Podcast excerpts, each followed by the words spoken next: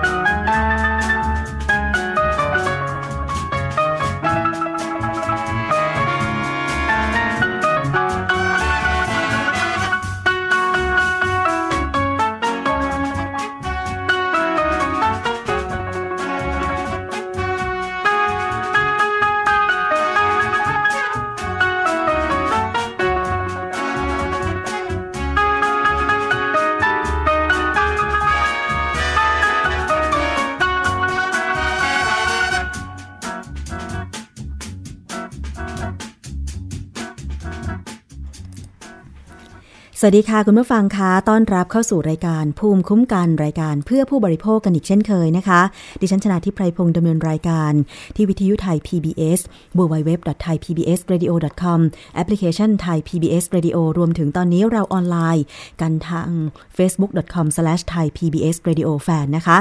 เพจของวิทยุไทย PBS ค่ะ ซึ่งคุณผู้ฟังนั้นก็สามารถที่จะกดไลค์กดแชร์ แล้วก็ติดตามรับฟังรายการต่างๆ ของทางวิทยุไทย PBS ได้เลยนะคะ การกดแชร์ก็จะให้เพื่อนๆของคุณนั้นเนี่ยได้รับชมรับฟังรายการที่ดีๆ มีประโยชน์นะคะ ซึ่งการผลิตรายการของวิทยุไทย PBS ทุกรายการเนี่ยนะคะ ก็เป็นรายการที่ให้ข้อมูล กับคุณผู้ฟังทั้งนั้นเลยนะคะ อย่างเช่นรายการนี้เนี่ยก็ให้ข้อมูลกับผู้บริโภคนะคะ เพราะว่าเราทุกคนคือผู้บริโภคนั่นเองค่ะ ติดตามรับฟังกันได้ ถ้าฟังสดไม่ทันฟังย้อนหลังนะคะ แต่สำหรับท่านที่ฟังสดทาง Facebook อยู่ในตอนนี้ก็มีข้อความส่งกำลังใจอะไรกันเข้ามาก็ขอบคุณมากเลยนะคะ แต่ว่าถ้ามีประเด็น ที่อยากจะให้เราไปตามเกี่ยวกับเรื่องของผู้บริโภคแล้วเราก็ยินดีมากๆ ฝากประเด็นไว้ในคอมเมนต์หรือว่าจะส่งข้อความมาถึงทีมงานวิทยุไทย PBS ดิฉันชนาทิพย์ก็ได้นะคะ ทุกเรื่องยินดีค่ะ ที่จะไปติดตามจากผู้รู้ผู้เชี่ยวชาญมานำเสนอนะคะสำหรับประเด็นวันนี้ก็จะมีการพูดคุยเกี่ยวกับเรื่องของความปลอดภัยเรือท่องเที่ยวกันนะคะ แล้วก็รวมไปถึงช่วงคิดก่อนเชื่อวันนี้ ดรแก้วกังสดานอัมภัยค่ะ จะมา ให้ข้อมูลรายละเอียดเกี่ยวกับผลิตภัณฑ์ต่างๆ ว่าเป็นวิทยาศาสตร์ แท้ๆหรือเปล่านะคะ ตอนนี้มันมีข้อมูลที่หลากหลายใช่ไหมคะ บางทีเราเห็นโฆษณาทางเว็บไซต์บ้างทางสื่อต่างๆ บ้าง ที่อ้างผลการทดลองว่าเนี่ยทดลองมาจากผลิตภัณฑ์โน้นผลิตภัณฑ์นี้นะคะ แต่ว่าจริง ๆ แล้วไม่รู้ว่ามันเป็นจริงอย่างนั้นหรือเปล่านะคะ ยังไงก็สามารถที่จะ รับชมรับฟังช่วงคิดก่อนเชื่อเรื่องของวิทยาศาสตร์เทียมกันได้นะคะ แต่ว่าตอนนี้เรามาดูกันที่เรื่องความปลอดภัยเรือท่องเที่ยวกันก่อนค่ะ คุณผู้ฟัง หลังจากที่เกิดอุบัติเหตุ กับเรือท่องเที่ยวที่จังหวัดภูเก็ต วันเดียวถึง 3 ราย แล้วก็มีอยู่ 1 บริษัทก็คือเรือฟินิกซ์เนี่ยนะคะ มีผู้เสียชีวิตซึ่งเป็นนักท่องเที่ยวชาวจีนเสียชีวิตไปหลายสิบคนเลยทีเดียวนะคะ แล้วตอนนี้ก็ยังอยู่ในขั้นตอนของการชดเชยเยียวยากันอยู่ ทำให้ทางกรมเจ้าท่า สั่งบริษัทเอกชนค่ะ กู้เรือฟินิกซ์ขึ้นมาตรวจสอบ พิสูจน์หลักฐานนะคะ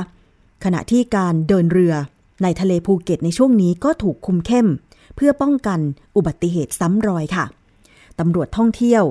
กรมเจ้าท่าและทหารจากกองทัพเรือภาคที่ 3 ได้ตรวจสอบเอกสารของกัปตันเรือบริษัทนำเที่ยวจำนวนนักท่องเที่ยวและรายละเอียดอื่น ๆ ที่บริเวณท่าเทียบเรืออ่าวฉลองจังหวัดภูเก็ต ตามมาตรการ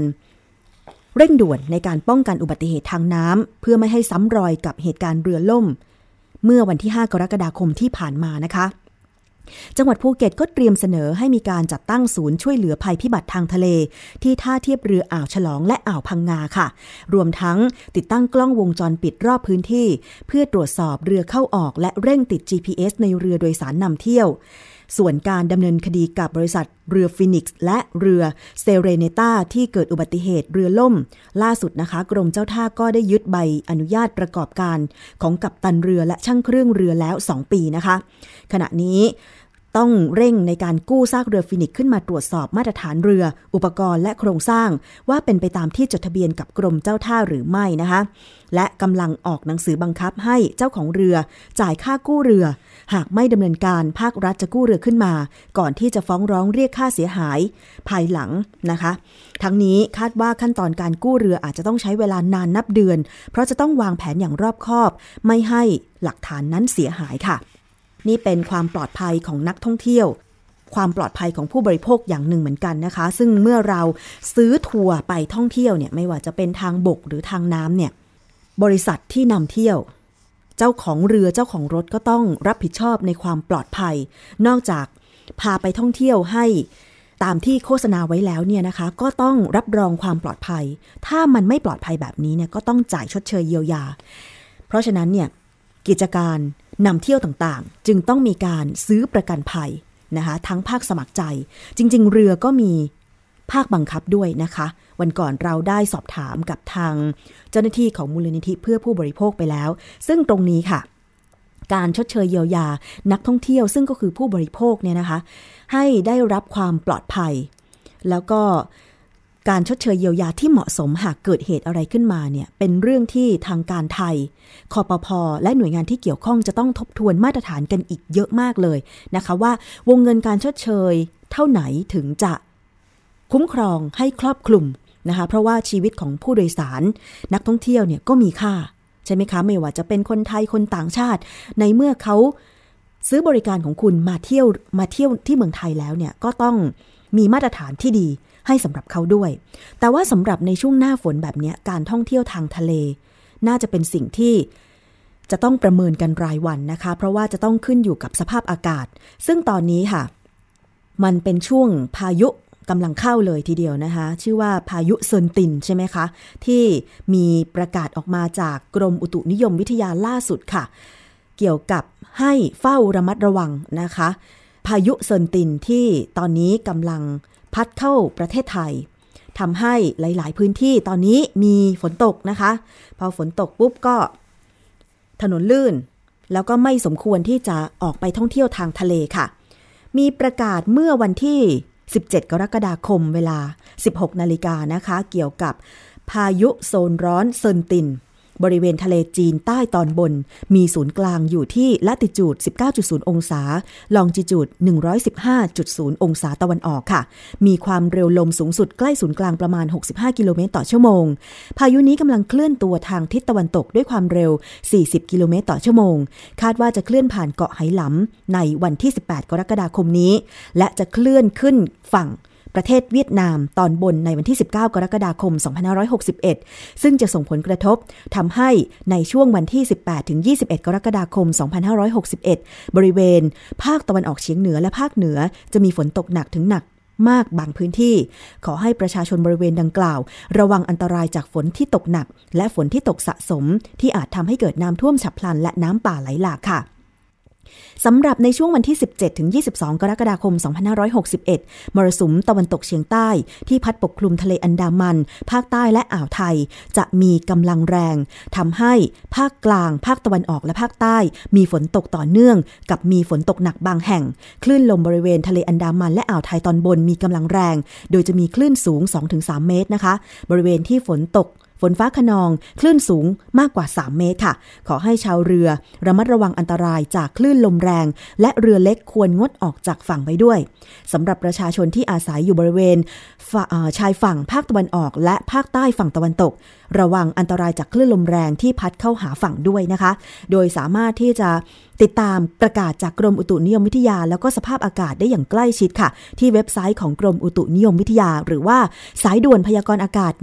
1182 ตลอด 24 ชั่วโมงนะคะ อันนี้ต้องนำมารายงานคุณผู้ฟังได้ทราบกัน เพราะว่าจะได้ระมัดระวังกันนะคะ ไม่ว่าจะอยู่กับบ้านนะคะหรือว่าจะเดินทางไปไหนมาไหน ซึ่งตอนนี้เนี่ยต้องระมัดระวังกันเป็นพิเศษเลยทีเดียวนะคะ โดยเฉพาะการท่องเที่ยวทางน้ำมีการเข้มงวดนะคะ ความปลอดภัยทางเรือที่จังหวัดพังงาเช่นกันค่ะ คุณผู้ฟัง ที่อุทยานแห่งชาติอ่าวพังงานะคะ เมื่อวานนี้ก็ได้รับแจ้งเหตุเรือนำเที่ยวหางยาว ล่มในบริเวณ ใกล้กับเกาะปันหยีตำบลเกาะปันหยีอำเภอเมืองจังหวัดพังงาค่ะ มีผู้โดยสารรวมในท้ายเรือจำนวน 8 คน ล่มนะคะ เรือที่อยู่ใกล้เคียงได้เข้าให้การช่วยเหลือนำผู้ประสบเหตุกลับเข้าฝั่งโดยปลอดภัยทุกคน เบื้องต้นค่ะ อุทยานแห่งชาติอ่าวพังงา ก็ได้สั่งการให้ชุดกู้ภัย อุทยานแห่งชาติประจำหน่วย เขาพิงกัน ก็นำเรือตรวจการไปยังจุดเกิดเหตุ แล้วก็ช่วยกันอำนวยความสะดวกในการกู้เรือ และค้นหาสัมภาระเก็บหลักฐานของผู้ประสบภัย ซึ่งจากการตรวจสอบเรือลำดังกล่าว ได้รับนักท่องเที่ยวชาวไทยสองคน ญี่ปุ่น 4 คน และชาวบ้านเกาะปันยูเกาะปันยีหนึ่งคนค่ะ ไปตามเส้นทางจากท่าเรือ บ้านท่าด่าน เกาะปันยีเขาพิงกัน เขตอุทยานแห่งชาติอ่าวพังงา ขณะเดินทางไปถึงบริเวณเขาหมาจู ใกล้เกาะปันหยีฝนตกหนัก เกิดลมกระโชกแรงทำให้เรือเสียการทรงตัวแล้วก็พลิกคว่ำอันนี้ก็ต้องระมัดระวังกันด้วยนะคะ คุณผู้ฟังตอนนี้ใครคิดจะไปท่องเที่ยวทางทะเล ก็ต้องดูดีๆว่าเราจะไปดีไหมออกกันวันไหนติดตามพยากรณ์อากาศอย่างใกล้ชิดค่ะ อันนี้ทางภาคใต้กันไปแล้วนะคะ ทีนี้มาดูอุบัติเหตุทางถนนกันบ้างแม่มันก็ เป็นประจำแล้วนะคุณผู้ฟัง พอฝนตกถนนลื่น แล้วถ้าขับขี่ไม่ระมัดระวังหรือมีเหตุฉุกเฉินจริงๆเนี่ยอาจจะประสบอุบัติเหตุแบบนี้ได้ ซึ่งอุบัติเหตุที่เกิดขึ้นเมื่อช่วงเย็นของวันที่ 17 กรกฎาคมที่ผ่านมา เกิดขึ้นกับรถทัวร์นักท่องเที่ยว ไปพลิกคว่ำในจังหวัดเชียงรายค่ะทำให้มีผู้บาดเจ็บถึง 26 คน ส่วนสาเหตุเบื้องต้นคาดว่าเกิดจากฝนตกถนนลื่นอีกแล้วครับท่าน เจ้าหน้าที่ตำรวจ สพแม่ลาวจังหวัดเชียงราย พร้อมกับกู้ภัยต่างๆ ก็ได้เข้าให้การช่วยเหลือนะคะ ผู้ประสบเหตุ อุบัติเหตุที่บริเวณบ้านห้วยซ่านยาวตำบลดงมะดาอำเภอแม่ลาวจังหวัดเชียงรายค่ะ อุบัติเหตุรถทัวร์โดยสารพลิกคว่ำมีผู้โดยสารบาดเจ็บ 26 คน เป็นชาวต่างชาติก็คือชาวฝรั่งเศส 25 คน และไกด์ชาวไทย 1 คน ก่อนจะนำตัวส่งโรงพยาบาลแม่ลาวค่ะ คนขับรถนายนัทพลให้การบอกว่า รับนักท่องเที่ยวทั้งหมดมาจากกรุงเทพ เพื่อจะเดินทางไปท่องเที่ยว และพักที่จังหวัดเชียงใหม่ แต่ว่าในช่วงนี้ก็เดินทางไปที่จังหวัดเชียงรายด้วย พอไปถึงที่เกิดเหตุ ปรากฏว่ามีฝนตกลงมาประกอบกับเป็นทางโค้ง รถจึงเสียหลักพลิกคว่ำซึ่งตำรวจจะสรุปสาเหตุที่ชัดเจนอีกครั้งต่อไป ไม่อยากให้เกิดอุบัติเหตุไม่ว่าจะกับคันไหน เพราะฉะนั้นก็ใจเย็นๆ เมื่อฝนตก มักจะถนนลื่นนะคะ ก็ต้องลดความเร็วลงครึ่งหนึ่งจากที่เคยขับ 80 ก็ให้เหลือ 40 อันนี้ก็ต้องดูตามสภาพถนนด้วยนะคะคุณผู้ฟัง ถ้าใครเคยขับ 100 กิโลเมตรต่อชั่วโมงก็ต้องลดลง 50 60 กิโลเมตรต่อชั่วโมงก็ต้องยอม เพราะว่าไม่อย่างนั้นเอาชีวิตไปเสี่ยงกับอุบัติเหตุทางถนนนะคะคุณผู้ฟัง ช่วงนี้ก็มีหลาย ๆ ท่านแสดงความคิดเห็นกันเข้ามาแล้วก็ทักทายกันเข้ามาทางเพจวิทยุไทย PBS ซึ่งเรากำลังออนไลน์ กันสดๆ กับรายการภูมิคุ้มกันรายการเพื่อผู้บริโภคนะคะ แล้วก็สำหรับท่านที่รับฟังอยู่ทางวิทยุชุมชน ที่รับสัญญาณไปไม่ว่าจะเป็นวิทยุชุมชนคนหนองยาไซจังหวัดสุพรรณบุรี FM 107.5เมกะเฮิรตซ์วิทยุชุมชนปฐมสาครจังหวัดสมุทรสาคร FM 106.25เมกะเฮิรตซ์วิทยุชุมชน คนเมืองลี้จังหวัดลำพูน FM 103.75เมกะเฮิรตซ์วิทยุชุมชนเทศบาลทุ่งหัวช้างจังหวัดลำพูน FM 106.25เมกะเฮิรตซ์หรือวิทยุชุมชนเมืองนนสัมพันธ์ FM 99.25 และ 90.75เมกะเฮิรตซ์วิทยุชุมชนจังหวัดตราด FM 91.5เมกะเฮิรตซ์ตอนนี้จังหวัดตราดเป็นยังไงบ้างก็ลองส่งข้อมูลกันเข้ามาได้นะคะสำหรับท่านที่รับฟังอยู่ที่จังหวัดตราด หรือว่าจะเป็นวิทยุในเครือ R Radio วิทยาลัยอาชีวศึกษาทั่วประเทศ เป็นอย่างไรบ้าง สภาพอากาศสภาพพื้นที่ เรื่องราวผู้บริโภคในพื้นที่ มีปัญหาอะไรไหมหรือว่ามีเรื่องดีๆ อะไรเกิดขึ้นบ้าง ส่งข้อมูลถึงทีมงานวิทยุไทย PBS รายการภูมิคุ้มกันได้นะคะเอาละค่ะช่วงนี้จบช่วงแรกกัน เท่านี้ก่อนก็แล้วกันนะคะ เพราะว่าเดี๋ยวเราจะให้เวลากับช่วงคิดก่อนเชื่อ วันนี้มีเรื่องที่จะคุยกันเรื่องของวิทยาศาสตร์เทียมกันเยอะเลย แต่ว่าตอนนี้มีเพลงสำหรับคุณแม่มาฝากกันก่อนค่ะ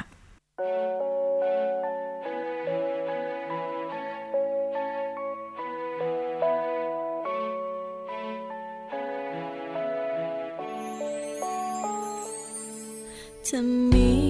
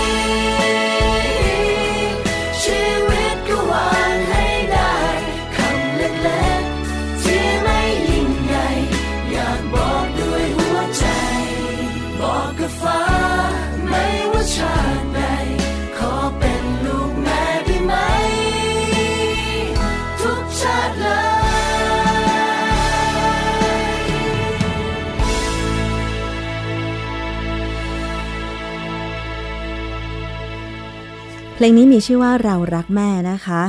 เปิดในช่วงนี้เพราะว่าใกล้วันแม่แล้วแต่จริง ๆ อยากจะบอกว่ารักแม่ทุกวันนะคะ ไม่จำเป็นจะต้องฟังเพลง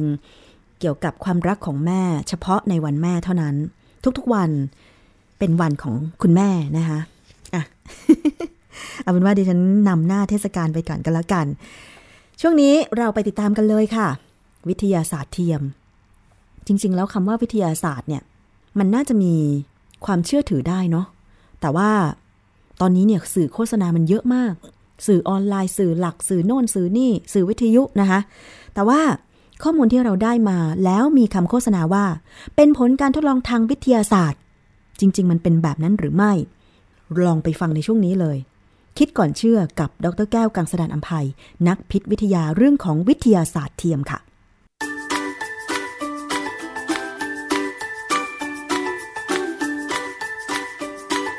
ช่วง คิดก่อนเชื่อ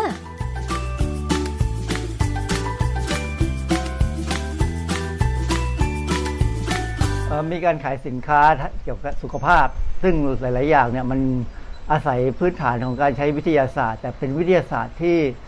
ไม่มีเหตุผล ไม่ใช่วิทยาศาสตร์ที่มีการศึกษาทดลองนะฮะเราทางวิทางการคุ้มครองผู้บริโภคเนี่ยเราเรียกว่าวิทยาศาสตร์เทียม เพราะฉะนั้นเดี๋ยววันนี้เราจะมาดูซิว่า มันมีพื้นฐานกันยังไงบ้างมีการทำอะไรกันบ้างกับวิทยาศาสตร์เทียม อาจารย์คะทำไมถึงมีคำว่าวิทยาศาสตร์เทียมคะเอ่อวิทยาศาสตร์เทียมเนี่ยมันจริงมันมันทำเหมือนกับเป็นวิทยาศาสตร์ วิทยาศาสตร์ไม่มีแท้ไม่มีเทียม วิทยาศาสตร์คือวิทยาศาสตร์ก็คือความจริงนะฮะค่ะแต่ครั้นี้มันมีบางเรื่องเนี่ยซึ่งเอ่อเขาเขาทำเหมือนเป็นเรื่องของความจริง แต่ความจริงมันไม่ใช่ความจริง มันก็เลยมีคนบัญญัติคำภาษาอังกฤษว่า pseudo science pseudo มันแปลว่าเทียม อย่างมุดว่าอย่างสัตว์ชั้นต่ำบางอย่างเนี่ยมันมีเขาเรียกขาขาเทียมและยางเทียมอะไรเงี้ยมันมาจากคำว่า pseudo pseudo pseudo pod เงี้ยนะก็คือติดเท้าเทียมของสัตว์บางชนิดที่มันไม่ใช่เท้าจริง ๆ เพราะนั้นก็มีพอเริ่มมีการเอาวิทยาศาสตร์เนี่ยมาแบบหลอกลวงผู้บริโภคเนี่ยก็เลยมีนักวิทยาศาสตร์ของฝรั่งเนี่ยก็เลยตั้งชื่อว่ามันเป็น pseudo science ก็คือวิทยาศาสตร์เทียมคือ เป็นเรื่องที่อธิบายจริง ๆ ไม่ได้ แต่ว่ามีคนเอามาพยายามอธิบายเพื่อพูดง่ายๆว่าหลอกขายของมากกว่านะอ๋อค่ะ งั้นก็แสดงว่าวิทยาศาสตร์เทียมไม่ใช่ข้อมูลที่น่าเชื่อถือใช่ไหมคะ แล้วมันมีข้อมูลอะไรบ้างที่เราจะสังเกตได้ว่ามันเป็นวิทยาศาสตร์จริง ๆ นะคะอาจารย์ คือก็จริงเรื่องของวิทยาศาสตร์เทียมเนี่ยมันมันเป็นการมาพูด โกหกเลยนะค่ะเพราะมันเมื่อมันเทียมเมื่อไหร่เนี่ยมันก็เป็นเรื่องที่ไม่ไม่ไม่ใช่เรื่องจริง ก็เป็นถ้าถ้าในฐานะที่เราเป็นเอ่อคนนับถือศาสนาพุทธเนี่ยอย่างน้อยๆเนี่ยวิทยาศาสตร์เทียมเนี่ยก็ผิดศีลข้อ 4 แล้วคือห้ามพูดปดค่ะแต่ที่แย่ไปกว่านั้นคือถ้าถ้าการพูดปดแล้วจะทำให้คนเขาเสียหาย เช่นกินผลิตภัณฑ์เสริมอาหารบางตัวแล้วตายขึ้นมาเนี่ย มันก็คือการฆ่าสัตว์ไปแล้ว ผิดข้อหนึ่งนะปานาติบาตไปแล้ว แล้วยังทำให้เขาเสียทรัพย์อีก คือไปขโมยเงินมาจากกระเป๋าเขาทั้งที่ความจริงของที่เราขายมันไม่ใช่ของดีเนี่ย เพราะฉะนั้นโดยสรุปแล้วจริงๆเนี่ยเวลาคนเอาความรู้ทางวิทยาศาสตร์ที่ไม่แท้จริงเป็นวิทยาศาสตร์ปลอมๆเนี่ยไปหากินไปขายของไม่ดีเนี่ยคือผิดศีลอย่างน้อยก็ประมาณ 3 ข้อค่ะเพราะนั้นเรื่องนี้ก็เป็นเรื่องที่ออยากจะให้ผู้บริโภคเนี่ยเข้าใจว่าถ้ามันบางครั้งเนี่ยบางครั้งเนี่ยเขาเขาเหมือนกับอ้างเรื่อง วิทยาศาสตร์เนี่ยมาสนับสนุนสินค้าของเขาเนี่ยก็ถ้าเราพอจะมีความรู้เนี่ยเราจะใช้การตัดสินใจได้ คืออันนี้ก็วนไปที่กรรมสูตรของพระพุทธเจ้าที่บอกบอกว่าให้ใช้การพิจารณาให้คิดให้ดีก่อนจะเชื่อหรือไม่เชื่ออะไร ข้อมูลที่เราเห็นตอนนี้โดยเฉพาะสื่อออนไลน์เนี่ยค่ะอาจารย์มักจะมีเรื่องของสุขภาพหรือแม้แต่ผลิตภัณฑ์ต่างๆ ที่มักจะ นำเอาข้อมูลทางวิชาการบอกว่าสินค้าโน้นมีที่มาเป็นแบบนี้แล้วก็จะให้ประโยชน์เป็นแบบนี้อะไรอย่างเงี้ยค่ะอาจารย์ ข้อสังเกตเกี่ยวกับวิทยาศาสตร์ว่าเนี่ยไม่ใช่ข้อมูลจริงมีอะไรบ้างคะอาจารย์ คืออย่างกรณีของเกี่ยวทางด้านการแพทย์และการสุขภาพเนี่ยเนื่องมันเนื่องจากว่ามันเป็นเป็นเรื่องที่ใกล้ใกล้ตัวผู้บริโภคมากที่สุด แล้วก็ผู้บริโภคเนี่ยพออายุมากขึ้นมากขึ้นก็ คงต้องไปหาหมอกันบ้างนะฮะต้องเริ่มแก่ตัวก็เริ่มมีโรคมาเนี่ยบางทีไม่ใช่โรคที่เป็นโรคติดต่อ มันเป็นความเสื่อมของของร่างกาย เพราะฉะนั้นจริงๆในการปรับปรุงแก้ไขป้องกันความเสื่อมของร่างกายเนี่ยมันเป็นลักษณะของวิทยาศาสตร์การแพทย์หลายๆอย่างเนี่ยมันก็เป็นเรื่องจริง แต่บางอย่างเนี่ยมันก็เป็นเรื่องที่เบี่ยงเบนออกไป เพราะฉะนั้นมันก็เลยกลายเป็นวิทยาศาสตร์เทียมที่มาเกี่ยวข้อง ที่สำคัญคือ มันจะไม่มีพื้นฐานการทดลองทางวิทยาศาสตร์ค่ะนะเอิ่มหลายๆครั้งเนี่ยอย่างเช่นเขาบอกว่ามีเรื่องปลอมที่แต่งขึ้นจนดูจริงค่ะเอิ่มเราเคยเห็นคนขายกำไรทองแดงอ๋อเคยเห็นนะเคยมีอานะจารย์ค่ะแล้วแม้กระทั่งบางครั้งเนี่ย เรื่องของอย่างเก้าอี้แม่เหล็กเนี่ย ก็มีนักวิทยาศาสตร์แท้ๆเนี่ย หรือว่าผู้ที่อยู่ทางด้านสาธารณสุขเนี่ยก็ ไปเชื่อเรื่องพวกนี้ขึ้นมา ว่ามันจะช่วยให้เอ่อสุขภาพดี กรณีของของเก้าอี้แม่เหล็กเนี่ยจริง ๆ แล้ว ผมมองว่าถ้าใครอยากจะได้ตัวเองอยู่ในในเอ่อเขาเรียกอะไรเอ่ออยู่ในเอ่อสนามแม่เหล็กเนี่ยจริงๆเนี่ยนะฮะค่ะให้ไปอยู่ใต้สายไฟฟ้าแรงสูงค่ะที่ต่างจังหวัดเราจะเห็นเสาใหญ่ๆแล้วแถวนั้นนะพัฒนาแม่เหล็กเยอะมาก เนื่องจากว่าในหลักการแล้วเนี่ยทางวิทยาศาสตร์ ถ้ามีกระแสไฟฟ้าไหลใน เส้นลวดใหญ่เนี่ยค่ะมันจะสร้างสนามแม่เหล็กออกมาด้วยนะฮะเพราะฉะนั้นถ้าอยากได้สนามแม่เหล็กจริงไปอยู่แถวนั้นแหละค่ะเดี๋ยวก็จะได้สนามแม่เหล็ก แล้วก็จะดูซิว่าโรคที่ตัวเองเป็นเนี่ยมันจะหายจริงไหมค่ะซึ่งเขาก็คือบางครั้งอย่างบางแห่งที่เขาให้บริการเก้าอี้แม่เหล็กเนี่ยเขาก็จะอธิบายว่าจะรักษาโรคนั้นโรคนี้ได้ ก็ไปลองดูซิจะหายไหมซึ่งความจริงแล้ว ผมไม่ค่อยเชื่อนะว่ามันจะหาย เพราะว่ามันมันไม่มีการพิสูจน์ทางวิทยาศาสตร์อ๋อแสดงว่าไม่มีข้อมูล วิชาการที่เผยแพร่หรือว่าการทดลองเรื่องนี้จริง ๆ ออกมารองรับว่าสิ่งที่เขายืนยันนั้นเนี่ยมันเป็นจริงแล้วก็น่าเชื่อถือใช่ไหมคะอาจารย์ คือผมก็พยายามหาข้อมูลดูนะความจริงก็ไม่ยะไม่ได้จะไปตัดเลยว่าเขาไม่จริงอะนะอย่างอย่างกรณีมีอยู่บางครั้งนี่เขาบอกว่าไอ้สายไฟฟ้าแรงสูงเนี่ยมันจะส่งสนามแม่เหล็กออกมาเนี่ยเขาก็บอกว่าจะทำให้คนเป็นมะเร็งเม็ดเลือดขาวค่ะ ก็ปรากฏว่า มีนะมีฝรั่งเนี่ยเขาก็ทำวิจัยเยอะแยะมากเขาบอกว่ามันไม่เคยเจอปัญหานั้นได้เลย ไม่เคยตรวจพบได้ว่าเป็นอย่างนั้น แต่ที่แน่ๆคือถ้าบ้านใครอยู่ใกล้ไอ้สายไฟฟ้าแรงสูงเนี่ยเครื่องไฟฟ้าเนี่ยอย่างเช่นวิทยุหรือว่าเอ่ออะไรที่ใช้ไฟฟ้าเนี่ยมักที่มีที่ต้องใช้อุปกรณ์ที่มันต้องมีการใช้ระบบแม่เหล็กไฟฟ้ามามาใช้เนี่ยมักจะเสียง่าย อันนี้อ๋ออัอันนี้จริงนะฮะค่ะมันก็เป็นการรบกวนกันทีนี้บางอย่างที่เราเห็นเช่นโฆษณาเขาจะบอกว่า มีแชมพูเนี่ยให้เติมนั่นเติมนี่ แล้วสมมติบอกเติมวิตามินบางตัวเข้าไปค่ะแล้วจะรักษาอะไรได้ความจริง หัวเราเนี่ย ผิวหนังหัวเราเนี่ยมันก็เป็นผิวหนังเนี่ยนะค่ะซึ่งจริงๆแล้วมันเป็นระบบป้องกันไม่ให้อะไรต่ออะไรเข้าไปในตัวเรา เพราะฉะนั้นถ้าเขาบอกว่าเอาวิตามินใส่เข้าไปแล้วมันซึมเข้าไปได้เนี่ยแสดงว่าหนังหัวเราต้องมีปัญหานะฮะค่ะนั่นจริง ๆ มันไม่ใช่ มันเป็นไปไม่ได้หรอกที่ การที่ผมจะเงาไม่แตกปลายไม่อะไรเนี่ยมันอยู่ที่การกินอาหารอ๋อที่ดี และการดูแลผมให้ดี เช่น เราอาจจะเคยได้ยินมาว่า เออ ให้แปลงผมนะ ให้หวีผมวันละห้าสิบครั้งร้อยครั้ง อันนั้นหลักการนั่นก็คือง่ายๆก็คือเอาหวีเนี่ยหวีเข้าไปเพื่อให้ต่อมน้ำมันที่ที่รากผมเราเนี่ยมันผลิตน้ำมันออกมาแล้วออกมาตามหวีก็มันก็เคลือบเส้นผมเราให้เงางามค่ะอันนี้เป็นหลักธรรมชาติอืมซึ่งวิทยาศาสตร์พิสูจน์ได้นะฮะค่ะเอ่อ ผมผมให้ดูรูปนี้นิดนึงถ้าถ้าถ้าใครดูทาง Facebook เนี่ยจะเห็นว่ามันมีบางแห่งกันต่างประเทศเนี่ยเขาบอกว่า the fountain of youth ก็คือเหมือนกับเป็นน้ำน้ำพุแห่งไอเอ่อทำให้คนเนี่ยเป็นหนุ่มเป็นสาวกลับขึ้นมาค่ะซึ่งความจริงอันนี้เป็นไม่มีทางจริงนะฮะเป็นไปไม่ได้ ร่างกายเรามันมีแต่จะแก่ค่ะเพราะฉะนั้นถ้ามีน้ำตกอย่างนี้จริงๆเนี่ยน้ำน้ำพุอย่างนี้จริง ๆ เนี่ยวิทยาศาสตร์นี่ใช้ไม่ได้แล้ว เพราะว่าอันนี้มันกลายเป็นเหมือนกับออภินิหารปาฏิหาริย์ซึ่ง ในหลักการจริงอันนี้ก็คือทำเป็นที่ท่องเที่ยวค่ะนะฮะก็อยู่ที่บาฮามาใครอยากจะไปเที่ยวก็ไปเที่ยวดูได้ แล้วก็ แต่คงไม่ไม่มีทางที่จะกลับมาเป็นหนุ่มสาวได้อีก อาจารย์คะแต่บางทีคำกล่าวอ้างการโฆษณาต่างๆ ที่ออกมาเนี่ย คนที่อาจจะไม่ได้อยู่ในวงการวิทยาศาสตร์ หรือวิชาการด้านแพทย์อะไรอย่างเงี้ยนะคะ อาจจะคัดกรองไม่ค่อยถูกอะค่ะว่า ข้อความเหล่านั้นน่ะมันจริงหรือไม่ ซึ่ง บางทีก็ยังแยกออกยากอีกนะคะ อย่างเช่นที่อาจารย์บอกว่า ก็มีนักวิชาการในวงการวิทยาศาสตร์บางคนที่อาจจะเข้าไปรับรองสินค้าตัวนั้นว่ามันมีผลการทดลองที่เชื่อถือได้จริง ๆ แบบเนี้ยตรงนี้อาจารย์จะให้มุมมองกับผู้บริโภคยังไงได้บ้างคะเอ่อเราก็ต้องใช้หลักการที่เขาบอกว่าฟังหูไว้หูก่อนนะฮะคือฟังไว้แล้วก็ไปดูซิว่าเออมีใครใครที่จะอธิบายอันนี้ได้ไหมหรือแนะนำอะไรได้ไหมเพ ราะเพราะบางครั้งเนี่ยคำพูดของคนเนี่ย เราต้องดูว่าคนคนนั้นเนี่ยเขาเป็นคนที่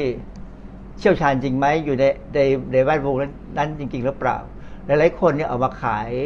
สินค้าเกี่ยวกับสุขภาพเนี่ยหรือว่าไม่ว่าจะเป็นของกินหรือของใช้ก็ตามเนี่ยใช่เพื่อไปดูประวัติแล้วเนี่ยเขาจบทางด้านธุรกิจมาค่ะพวกนี้พวกที่จบทางด้านธุรกิจเนี่ยก็คือเขาไปเรียนวิชาหาทางขายของอ๋อเพราะฉะนั้นเขาก็ต้องมองซ้ายมองขวาอะไรที่เขาเข้าใจ หรือมีคนอธิบายเขาเข้าใจงูปลาปลานะส่วนใหญ่จะเป็นงูปลาปลานี่แหละไม่ใช่อธิไม่ได้เข้าใจจริงจังหรอกเพราะว่าเขาไม่ได้เรียนทางวิทยาศาสตร์มันเนี่ยเขาก็เอออันนี้น่าจะขายได้เขาจะมองเห็นรูทางอืมพวกนี้มองเห็นรูทาง แล้วก็คนที่พอจะมีความรู้บ้างก็ไปให้รูทางเขาแล้วก็ช่วยกันทำก็ช่วยกันหากินอืมนะฮะเพราะฉะนั้นจริงๆเนี่ยเวลาเราฟังคำพูดอะไรก็ตามเนี่ยเราดูต้องดูว่าเขาพูดเนี่ยเขาพูดให้คนที่เป็นเจ้านายเขาหรือไม่นะฮะแล้วก็ที่สำคัญคือบางทีเนี่ย ในเดี๋ยวนี้อินเทอร์เน็ตมันค่อนข้างจะช่วยนะว่าใครมีประวัติเคยถูกจับถูกว่ามีปัญหาเรื่องการหลอกลวงเนี่ยแล้วถ้าเราตรวจสอบในในอินเทอร์เน็ตเนี่ยบางทีพอจะเจอได้ค่ะอย่างเคยมีอยู่ครั้งหนึ่ง มีวัดวัดหนึ่งจะมาขอรับบริจาคของเก่าที่ที่หมู่บ้านของผมเนี่ยค่ะปรากฏว่าผมก็อาจเตรียมของไว่าจะไปบริจาคแต่ว่าอ้าวไหนๆก็ชื่อวัดนี้เป็นยังไงก็ลองเข้าไปดูในเน็ตปรากฏว่าวัดนั้นกำลังถูกตำรวจตรวจสอบอยู่เลยว่ามีการทำอะไรที่ทุจริตอยู่อืม แล้วพอวันจริง ๆ มาวัดนั้นพระวัดนั้นก็ไม่มาเลย เพราะว่าถูกตำรวจจับไปแล้วค่ะ ก็ยังดีที่เราเข้าไปตรวจสอบแล้วก็บอกเพื่อนบ้านไว้ว่าเออถ้ามาก็อย่าไปบริจาคนะวัดนี้มีปัญหาค่ะอย่างเงี้ยมันการใช้อินเทอร์เน็ตที่เป็นประโยชน์เนี่ยก็ก็ดีนะครับก็เข้าไปตรวจสอบได้อืมทีนี้อีกอันหนึ่งที่เป็นสิ่งที่น่ากังวลก็คือว่าคนที่ขายของหรือคนที่ออกมาใช้วิทยาศาสตร์เทียมเนี่ยบางทีเขาเขามีเว็บไซต์ของเขาใช่เขามีนิตยสารเขามีหนังสือพิมพ์ค่ะเพราะฉะนั้น อันนี้ต้องต้องต้องพยายามหาความรู้ผู้ถ้าคือคือทุกคนต้องคิดว่าเงินเนี่ยถ้าอยู่ในกระเป๋าเรายังเป็นของเราอยู่ค่ะพอออกไปแล้วเนี่ยไม่มีทางได้กลับมาหรอก เพราะฉะนั้นจะซื้ออะไรก็ตามที่เขาบอกว่ามันช่วยรักษารักษาช่วยบำบัดช่วยทำให้สุขภาพดีเนี่ย ก็ต้องคิดให้ดีอืมๆนะคิดก่อนว่าก็ถ้าคิดแล้วคิดว่าเออมันใช่จริงๆนะก็ก็ลองดูแล้วกัน แล้วเมื่อเมื่อเมื่อใช้สินค้าแล้วเนี่ย ก็ต้องดูซิว่ามันได้ผลอย่างที่ต้องการไหมค่ะเมื่อถ้ามันไม่ได้ผลจริง ๆ มันมันก็อย่าพยายามจะไปซ้ำรอย คือ คือบางครั้งมันก็ต้องยอม ยอมเรียกว่าอะไรเสียค่าโง่ไปก็โง่โง่ไม่เป็นไรหรอกนะอย่าเสียมันมากก็แล้วกัน บางคนไม่อย่างนั้น บางคนเสียค่าโง่แล้วเอาไหนๆก็โง่แล้วก็ เป็นตัวแทนมันซะเลย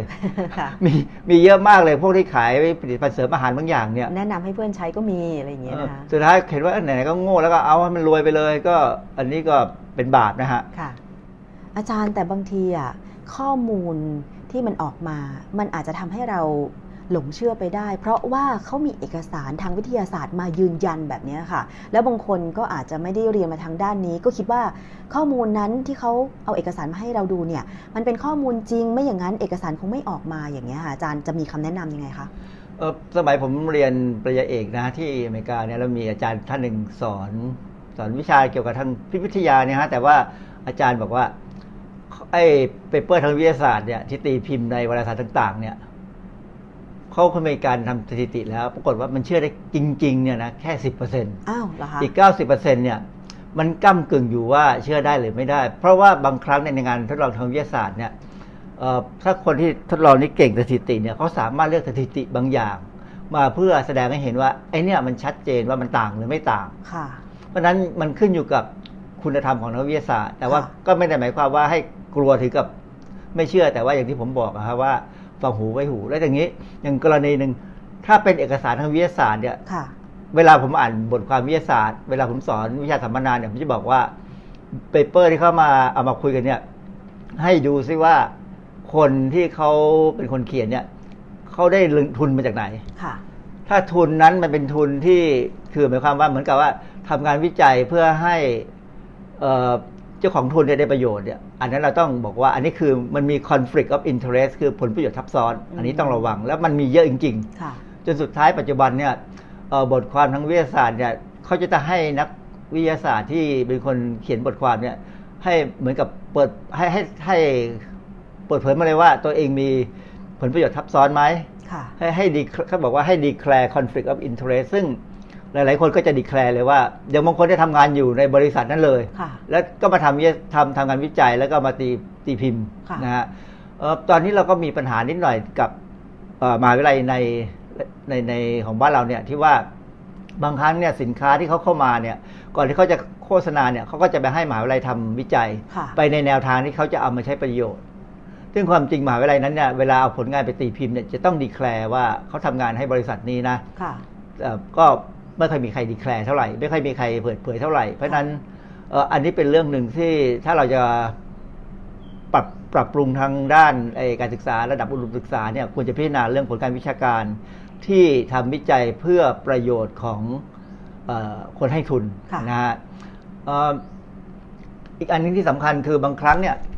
ข้อมูลที่เขาเอามาบางทีเขาเวลาเขาจัดอบรมในโรงแรมอะไรก็ตามเนี่ย พูดเหมือนเป็นวิทยาศาสตร์เนี่ยถ้าเราเป็นคนที่ไปนั่งฟังเนี่ยถ้ายังสงสัยอยู่ ก็ต้องถามสืบให้ได้ว่ามันมาจากตรงไหนค่ะนะแล้วก็อีกอันหนึ่งที่มักจะเป็นปัญหาคือว่าบางครั้งเนี่ยพวกเซลล์ เซลล์เนี่ยเขาจะอบรมมาให้ให้พูดแบบขายได้ เออ บอกว่าอย่างนั้นอย่างนี้เสร็จแล้วก็จะขายค่ะเมื่อเมื่อวานเมื่อวันซืนผมไปซื้อกาแฟไอ้ทรีนวันที่สุดไอ้ ห้างขายของละห้างหนึ่งอะนะห้างค่ะห้างขายสรรพสินค้าเนี่ยเออเด็กที่มาขายกาแฟเนี่ยเอากาแฟจากเกาหลีเข้ามาขายเขาเขาบอกว่าอันนี้เป็น French coffee เหมือนกันซึ่ง แล้วก็บอกว่าเอออย่างนั้นอย่างนี้มาเขาบอกว่า ไอ้ไอ้ตัวน้ำตัวอะไรนมพเอ้เขาเรียกอะไรไม่ปกติเราจะใช้ มันจะมีกาแฟมีน้ำตาลแล้วก็มีครีมเทียมอ่อครีมเทียมค่ะเขาบอกครีมเทียมของเขาเนี่ยเป็นครีมเทียมที่ทำจากนมนมผงนะ ไม่ได้เป็นครีมเทียมทำจากไอโซเดียมไกลเซเนต caseinate ค่ะซึ่งมันเป็นโปรเป็นโปรตีนแยกจากนมนะฮะผมก็บอกว่าไอ้ไอ้ตรงเนี้ยหนูพูดอะถูกแล้ว แต่ความจริงแล้วเนี่ยถ้าคุณไปดูอีกทีหนึงจะเห็นว่าเขาก็ยังมีไขมันทรานส์อยู่ค่ะซึ่งเขาเด็กคนคนที่บอกให้เด็กมาพูดอะไม่ได้สอนไว้ คือเราก็รู้ฮะว่าเด็กเนี่ยเขาไม่มีความรู้หรอกเพราะเขาเป็นแค่เด็กขายของ ก็บอกว่าก็แต่ไม่เป็นไร ผมก็จะซื้อ เพราะว่าอันที่หนึ่งสงสารเด็ก อยากให้เด็กได้ยอดขาย อันที่สองเออมันเป็นนมผงจริงก็ยังดีกว่าใช้โซเดียมไคลเซเนตค่ะเพราะฉะนั้นแต่ของพวกเนี้ยมันมันต้องคนเป็นนักวิทยาศาสตร์ทางด้านสุขภาพถึงจะรู้ว่าอะไรเป็นอะไรดังนั้นสิ่งที่จะสงสงที่ที่น่าสนใจคือทำยังไงจะให้คนทั่วๆไปที่ไม่ได้เรียนวิทยาศาสตร์ที่ไม่ได้เรียนทางด้านวิทยาศาสตร์สุขภาพเนี่ย เข้าใจว่าจุดไหนบ้างบนฉลากอาหารที่เราควรจะดู ใช่ อันนี้นะฮะเรื่องยากมากอาจารย์ เพราะว่าบางทีไปเดินห้างอย่างเงี้ยค่ะ มีพนักงานขายมาเสนอสินค้าอย่างเงี้ยก็พยายามอธิบายเราด้วยข้อความที่ทำให้เราถามไม่ได้อะไรประมาณเนี้ยนะคะอาจารย์ก็เลยทำให้บางคนตัดสินใจซื้อแบบไม่มีข้อมูล แล้วก็คิดว่าอะลองมากินดูถ้าไม่อร่อยไม่ถูกปากก็ค่อยเออทิ้งไปหรือไม่ซื้อครั้งต่อไปอะไรอย่างเงี้ยแต่ว่า อาจจะมีบางอย่างที่ตามมาจากการบริโภคครั้งนั้นๆ ก็เป็นได้นะคะอาจารย์ ใจผมมาอยากจะให้พวกสมาคมทางด้านวิทยาศาสตร์ซึ่งมีหลายสมาคมเนี่ยมานั่งคุยกันสักหน่อยว่า ประชาชนควรจะรู้อะไร ที่เป็นเรื่องเกี่ยวกับสุขภาพค่ะแล้วทำมานั่งทำสัมมนากันอย่างนั้นดีกว่า ดีกว่าไปนั่งประชุมวิชาการ ซึ่งบางทีก็เป็นเรื่องวิชาการ ซึ่งคนทั่วไปเขาไม่รู้เรื่องหรอกมีแต่พวกนักวิทยาศาสตร์ที่รู้เรื่องนะฮะอย่างข้อมูลบนฉลากอาหารเนี่ยเป็นเรื่องยากมาก เพราะว่ามัน มันเยอะแล้วก็เออมันต้องสามารถที่จะพินพอยต์หรือว่าชี้ไปได้เลยว่า ตรงเนี้ยต้องรู้นะประชาชนต้องรู้พอเห็นปั๊บเนี่ยต้องรู้เลยว่า อย่างเรื่องของ serving size เนี่ยต้องเข้าใจว่า serving size เนี่ยมีประโยชน์อย่างไรกับการบริโภคสินค้า อาจารย์พูดถึงเรื่องฉลากสินค้า บางทีเราดูภาพเราดูข้อความบรรยายเนี่ยมันเป็นข้อความที่โดนใจ มันเหมือนว่าเรากำลังต้องการสินค้าชิ้นนั้นพอดี แล้ว ไปดูฉลากอ้าวมันใช่เลยก็เลยตัดสินใจซื้อมาเลย บางคนเป็นแบบนั้นจริง ๆ แล้วอาจารย์จะมีคำแนะนำเกี่ยวกับการเลือกสินค้าจากฉลากยังไงคะคนที่เขาเป็นคนทำฉลากเนี่ยถ้าเป็นบริษัทใหญ่ๆเนี่ยเขาจ้างคนที่เก่งภาษาเก่งเรื่องการเลือกคำมาเฉพาะเลยนะฮะทีนี้ภาษาบางบางบางคำที่เขาใช้บนฉลากเนี่ยมันจะต้องสื่อถึงอารมณ์ของของเราได้ใช่นะหรือว่าบางทีก็บอกถึงออกไปทางด้านมหัศจรรย์เลยใช่นะแต่ว่า บางอย่างเนี่ยเป็นความมหัศจรรย์ที่อาจจะมีข้อมูลทางวิทยาศาสตร์สนับสนุนได้บ้างเหมือนกัน ซึ่งอันนี้ก็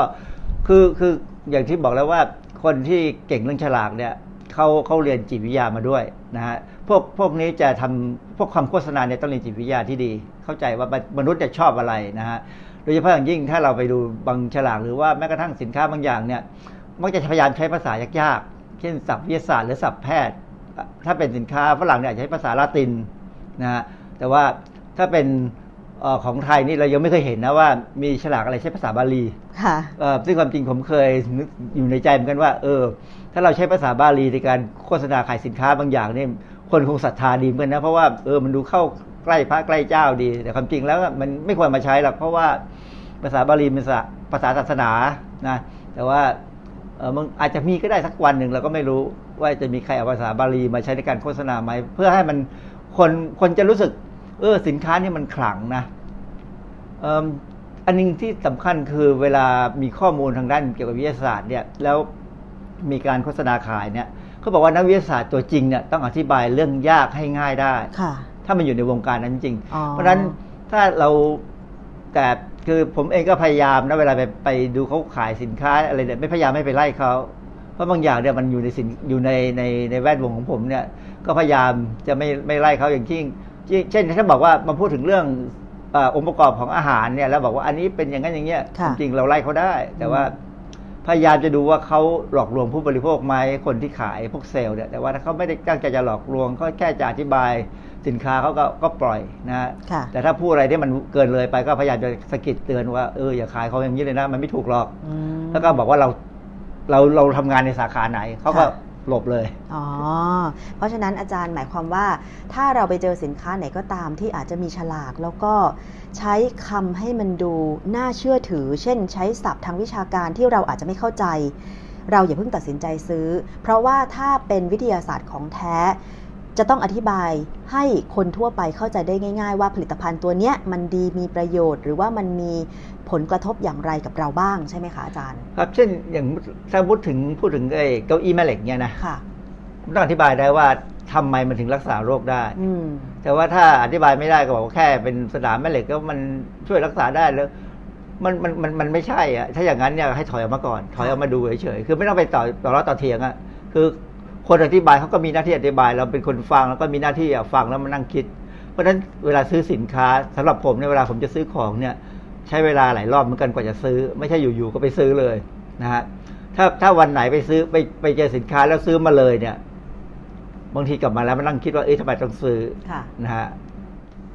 อาจารย์แล้วเครื่องหมายรับรองต่างๆ เช่น ผลิตภัณฑ์สุขภาพต้องมีเครื่องหมายออยอะไรแบบเนี้ย ตอนเนี้ยมันมีเครื่องหมายออยปลอมก็คือไปแอบอ้างเอา เครื่องหมายสี่เหลี่ยมของออยแล้วก็เอาเลขทะเบียนออยของใครก็ไม่รู้มาแปะใส่ฉลากอะไรอย่างเงี้ยซึ่งก็ทำให้เราขยาดเหมือนกันว่าแหมต่อไปนี้ ถึงแม้ว่าจะมีเครื่องหมายออยรับรอง เราก็เชื่อถือไม่ได้ร้อยเปอร์เซ็นต์แบบเนี้ยค่ะ อาจารย์ให้มุมมองหน่อยค่ะคือคือความจริงออยเขาก็พยายามบอกกันนะว่าเครื่องหมายออยไม่ใช่เครื่องหมายรับรองค่ะเป็นเครื่องหมายเป็นเครื่องหมายที่บอกว่าสินค้าเนี่ยนะ มาติดต่อบอกไปกับออยว่าเขาขายของอยู่นะ อยู่ที่ไหนค่ะมีปัญหาไงก็ก็ ไปตามฟ้องเอาได้นะอออยจะไม่รับรองสินค้า เพราะออยเปลี่ยนนโยบายการทำงานมาตั้งแต่ ถ้าผมจำไม่ผิดนะตั้งแต่ปีพศ 2535 แล้วมั้งที่ออยใช้วิธีคือสินค้ามันเยอะมาก จนออยตรวจรับรองไม่ไหวหรอกค่ะนะฮะเพราะฉะนั้นเอ่อผู้บริโภคก็ต้องพยายามเข้าใจหรือไม่ก็ผมว่าจริง ๆ แล้วมันเป็นหน้าที่ของอย่างโรงเรียนเนี่ยต้องสอนเด็กค่ะให้ไปสอนผู้ปกครอง ให้เข้าใจว่าออยนั้นเขาเขาเป็นจุดเหมือนกับจุดลงทะเบียน ยกเว้นสินค้าบางอย่างที่อ่าอาจจะมีอันตรายจริง ๆ กับสุขภาพเนี่ยออยถึงจะลงไปคุมอย่างหนัก อันนี้จะมีลักษณะของอาหารบางอย่างที่เขาควบคุมเฉพาะเลยค่ะนะฮะแต่ถ้าอาหารบางอย่างเป็นเช่น ขนมกรอบกรอบอบขนมเออเคี้ยวเล่นอะไรอย่างเงี้ยนะบักฝรั่งเนี่ยพวกเนี้ยออยจะแค่ให้เอามาขึ้นทะเบียนว่ามีสินค้ามีมีมีองค์ประกอบอะไรบ้าง ซึ่งสมัยเมื่อสมัยโบราณสักยี่สิบสิบปีที่แล้วเนี่ยพวกนั้นต้องวิเคราะห์จริงนะฮะค่ะถึงจะขึ้นทะเบียนได้แต่ปัจจุบันนี้ไม่ใช่ฮะปัจจุบันนี้ก็ขึ้นทะเบียนไปมีปัญหาถึงจะไปไปวิเคราะห์ว่า เอ้ยมันเป็นปัญหาได้ยังไงอ๋อคือคือเราใช้หลักการคล้ายๆของอเมริกาตอนนี้นะฮะคือเป็น post marketing คือให้ขายไปก่อนแล้วตามจับเมื่อค่ะมีปัญหาค่ะสมัยก่อนเนี่ยเป็น pre marketing คือตรวจวิเคราะห์ก่อนค่อยขึ้นทะเบียน ซึ่งอันนั้นช้ามากนะค่ะฮะเอ่อทีนี้เวลาเราดูที่ เวลาเขามีการขายทางทางทางเน็ต หรือว่าขายแบบปากต่อปากหรือว่าไอ้ direct sale เนี่ยเขามักจะอ้างหน่วยงานบางอย่าง เราต้องเช็คกลับไปที่หน่วยงานนั้นเลย ว่าใช่รับรองจริงไหมค่ะนะฮะถ้าเราเช็คกลับไปแล้วหน่วยงานบอกไม่รู้เรื่อง ก็แจ้งตำรวจได้นะฮะก็มีมีรู้สึกตำรวจจะมีหน่วยงานดูแลเกี่ยวกับการคุ้มครองผู้บริโภคด้วย ใช่ตำรวจบกปคบฮะค่ะ อาจารย์เรื่องของคำโฆษณาเนี่ย นอกจากที่ฉลากแล้วบางทีในสื่อโฆษณาทางอินเทอร์เน็ต หรืออะไรก็ดีเนี่ยมันมักจะมีการกล่าวอ้าง ว่าสินค้านั้นเนี่ยเป็นยอดนิยมหรือแม้แต่เเรื่องของสิทธิบัตรอะไรต่างๆ ที่มากล่าวอ้างว่าเป็นผู้ผลิตแต่เพียงรายเดียว เพราะฉะนั้นคุณต้องซื้อสินค้าของเราอะไรอย่างเงี้ยค่ะอาจารย์ การกล่าวอ้างสิทธิ์แบบนี้อาจารย์ให้มุมมองหน่อยว่าน่าเชื่อถือหรือไม่อย่างไรคะ ของพวกนี้อย่างที่ถ้ามุดถ้าถ้าดูทาง Facebook จะเห็นรูปเนี่ยรูปนี้มันจะปรากฏอยู่ตามทีวีดิจิตอลนี่แหละค่ะนะฮะประจำในช่วงเวลา ตอนนี้ยิ่งตอนนี้ทีวีหลายช่องเนี่ยเสร็จทีวีดิเสร็จไอ้ร้านขายสินค้าแบบ direct sale ไปพอสมควร จะมีการอ้างเนี่ยสินคนรับร้านใช้สินค้านี้อยู่นะ ค่ะ หรือว่าอันนี้เป็นการค้นพบที่ไม่มีใครทำคือทำสินค้าที่แปลกๆออกมา แล้วก็บอกว่าความจริงสินค้านั้นมันอาจจะเอ่อเอามาขายแล้วใช้งานไม่ได้จริงๆหรอกนะฮะหรือว่าบางทีเอ่ออธิบายยาวๆเลยว่าใช้บำบัดอะไรได้ แต่ว่าพอจะ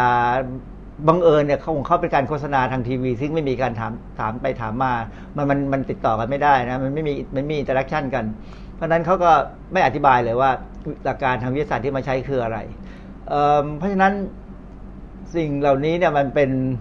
บางทีคำคำอธิบายง่ายๆ ที่บอกว่าจะไม่อธิบายก็คือบอกเรื่องนี้เป็นสิทธิบัตรเป็นกรรมสิทธิ์หรือเป็นความลับนะถ้าถ้าเป็นความลับของพวกเนี้ยก็ขอให้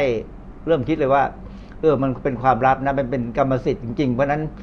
มันมันเป็นจริงหรือ อืมนะฮะอันนี้อันนี้คำคำคำพวกนี้เนี่ยเป็นคำที่เหมือนกับเป็นคล้ายกับว่าเขาใช้คำว่าอะไรคีย์เวิร์ดเป็นค่ะค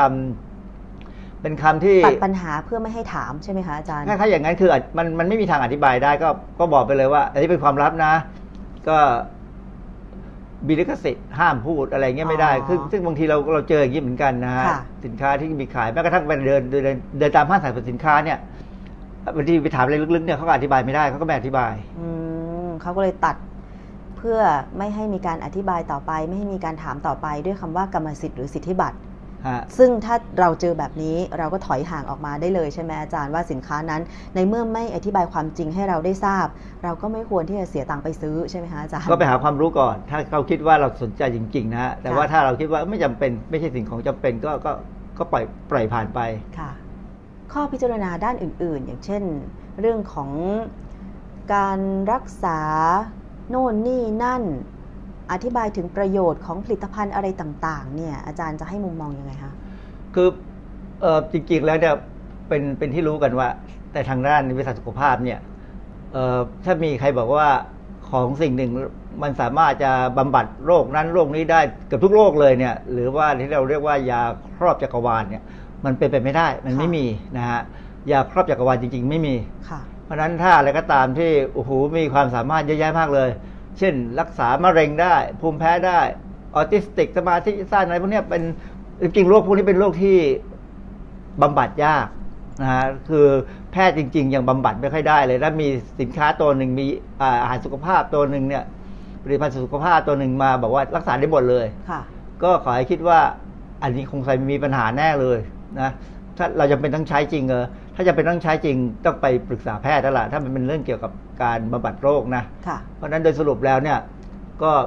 พยายามนึกเสมอว่าเอ่ออาหารหรือยาหรืออะไรก็ตามอย่างหนึ่ง มันก็เหมาะกับ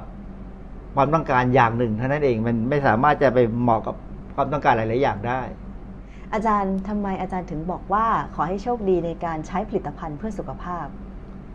ผลิตภัณฑ์สุขภาพเนี่ยมัน ถึงมันไม่ใช่ยา แต่มันอาจจะมีผลกับระบบภายในร่างกายเราเหมือนกันค่ะนะฮะเอ่อหลายๆอย่างกินเข้าไปก็เหมือนได้กินแล้วไม่มีไม่มีอะไรเปลี่ยนแปลง แต่หลายๆอย่างเนี่ยกินเข้าไปแล้วมันอาจจะมันมีผลกับเอ่อการทำงานของอวัยวะภายใน ซึ่งถ้ากรณีอย่างหลังเนี่ยเอ่อต้องระวัง เพราะว่ามันอาจจะยังไม่มีการทดลองที่เป็นประโยชน์ที่แท้จริง เคยเคยมีสมัยหลายสิบปีมาแล้วนะ มีดาดาราคนหนึ่งชื่อสตีฟแมคควีนค่ะคนรุ่นผมนี่จะรู้เลยว่าเขาเล่นหนังทีวีเนี่ยใช้ปืนเขาเรียกไอ้ปืนโตนะฮะอ๋อตอนหลังเขาเป็นมะเร็งค่ะพอเป็นมะเร็งนั้นเนี่ยเขารักษายังไงก็ไม่หาย เขาก็เลยข้ามไปทะฝั่งไปเม็กซิโก ไปไปใช้ยาแผนสมุนไพรที่เรียกว่า laetrile ใน laetrile เนี่ยมันเป็นเอ่อสมุนไพรที่มีไซยาไนด์เป็นองค์ประกอบค่ะซึ่ง จริงๆไซยาไนด์เนี่ยมันฆ่าเซลล์ง่าย มันฆ่าฆ่าเซลล์ได้ดีได้ดีไอ้ตัว laetrile ที่เป็นสมุนไพรเนี่ยถ้าใช้เป็นเนี่ยใช้ดีๆเนี่ยคือคือต้องบริหารขนขนาดยาเนี่ยได้เป็นเนี่ยมันก็อาจจะพอจะบำบัดไอ้มะเร็งได้ในบางลักษณะได้แบบคล้ายๆ กับว่าเหมือนกับเลี้ยงไข้ได้ค่ะแต่ถ้าใช้ไม่เป็นเนี่ยคนไข้จะตายเลย เพราะว่ามันมีไซยาไนด์ลักษณะแบบเนี้ยมันก็เหมือนกับผลิตภัณฑ์สุขภาพที่มีการนำมาใช้มาขายในปัจจุบันเหมือนกัน เพราะฉะนั้นเออมันต้อง คือจริงๆเนี่ยผมถึงอยากถึงบอกว่าถ้าเราจะใช้ผลิตภัณฑ์สุขภาพไหนก็ตามเนี่ยอย่างน้อยควรไปหาหมอก่อนค่ะนะปรึกษาหมอที่เออพอจะมีความรู้หน่อย แล้วก็คือตั้งใจรักษาเราจริง ๆ เนี่ย หมอก็จะดูว่า เออไอ้ไอ้พวกผลิตภัณฑ์สุขผลิตภัณฑ์สุขภาพอย่างจริง ๆ มันเป็นการแพทย์ทางเลือกนะก็ก็ดูซิว่ามันได้ผลไหมถ้ามันดูแล้วมันไม่น่าจะมีปัญหา คือกินไปแล้วถ้าไม่ได้ผลก็ไม่มีปัญหาก็ก็ไม่เป็นไร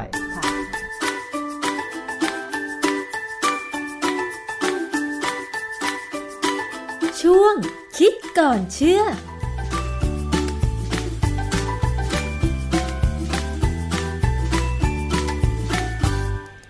ด้ฟังข้อมูลกันไปแล้วนะคะ คุณผู้ฟังช่วงคิดก่อนเชื่อเรื่องของวิทยาศาสตร์เทียม ถ้าฟังสดดูสดไม่ทันกลับไปดูย้อนหลังกันได้ตั้งแต่ต้นเลยนะคะ คุณอาจารย์แก้ว กังสดานนภัยนักพิษวิทยากันด้วย ได้ข้อสังเกตกันไปเยอะเลยนะคะ เกี่ยวกับเรื่องของข้อมูลที่ออกมาโดยเฉพาะ ข้อมูลของผลิตภัณฑ์สุขภาพ การอวดอ้างการกล่าวว่า มีผลการทดลองทางวิทยาศาสตร์รองรับเนี่ยก็ต้องดูว่า นักวิทยาศาสตร์คนนั้นเนี่ยรับทุนมาจากสินค้าไหนหรือเปล่านะคะ ถ้าเป็นวิทยาศาสตร์ต้องเป็นวิทยาศาสตร์จริง ไม่มีข้อมูลที่หลอกลวงนะคะ คุณผู้ฟัง เอาละค่ะ ช่วงนี้ขอบคุณมากเลยสำหรับการติดตามรับฟังรายการภูมิคุ้มกัน รายการเพื่อผู้บริโภคนะคะ ดิฉันชนะทิพไพรพงศ์ต้องลาไปก่อนหมดเวลาแล้ว สวัสดีค่ะ ติดตามรับฟังรายการย้อนหลังได้ที่เว็บไซต์และแอปพลิเคชันไทย PBS Radio ไทย PBS Radio วิทยุข่าวสารสาระ เพื่อสาธารณะและสังคม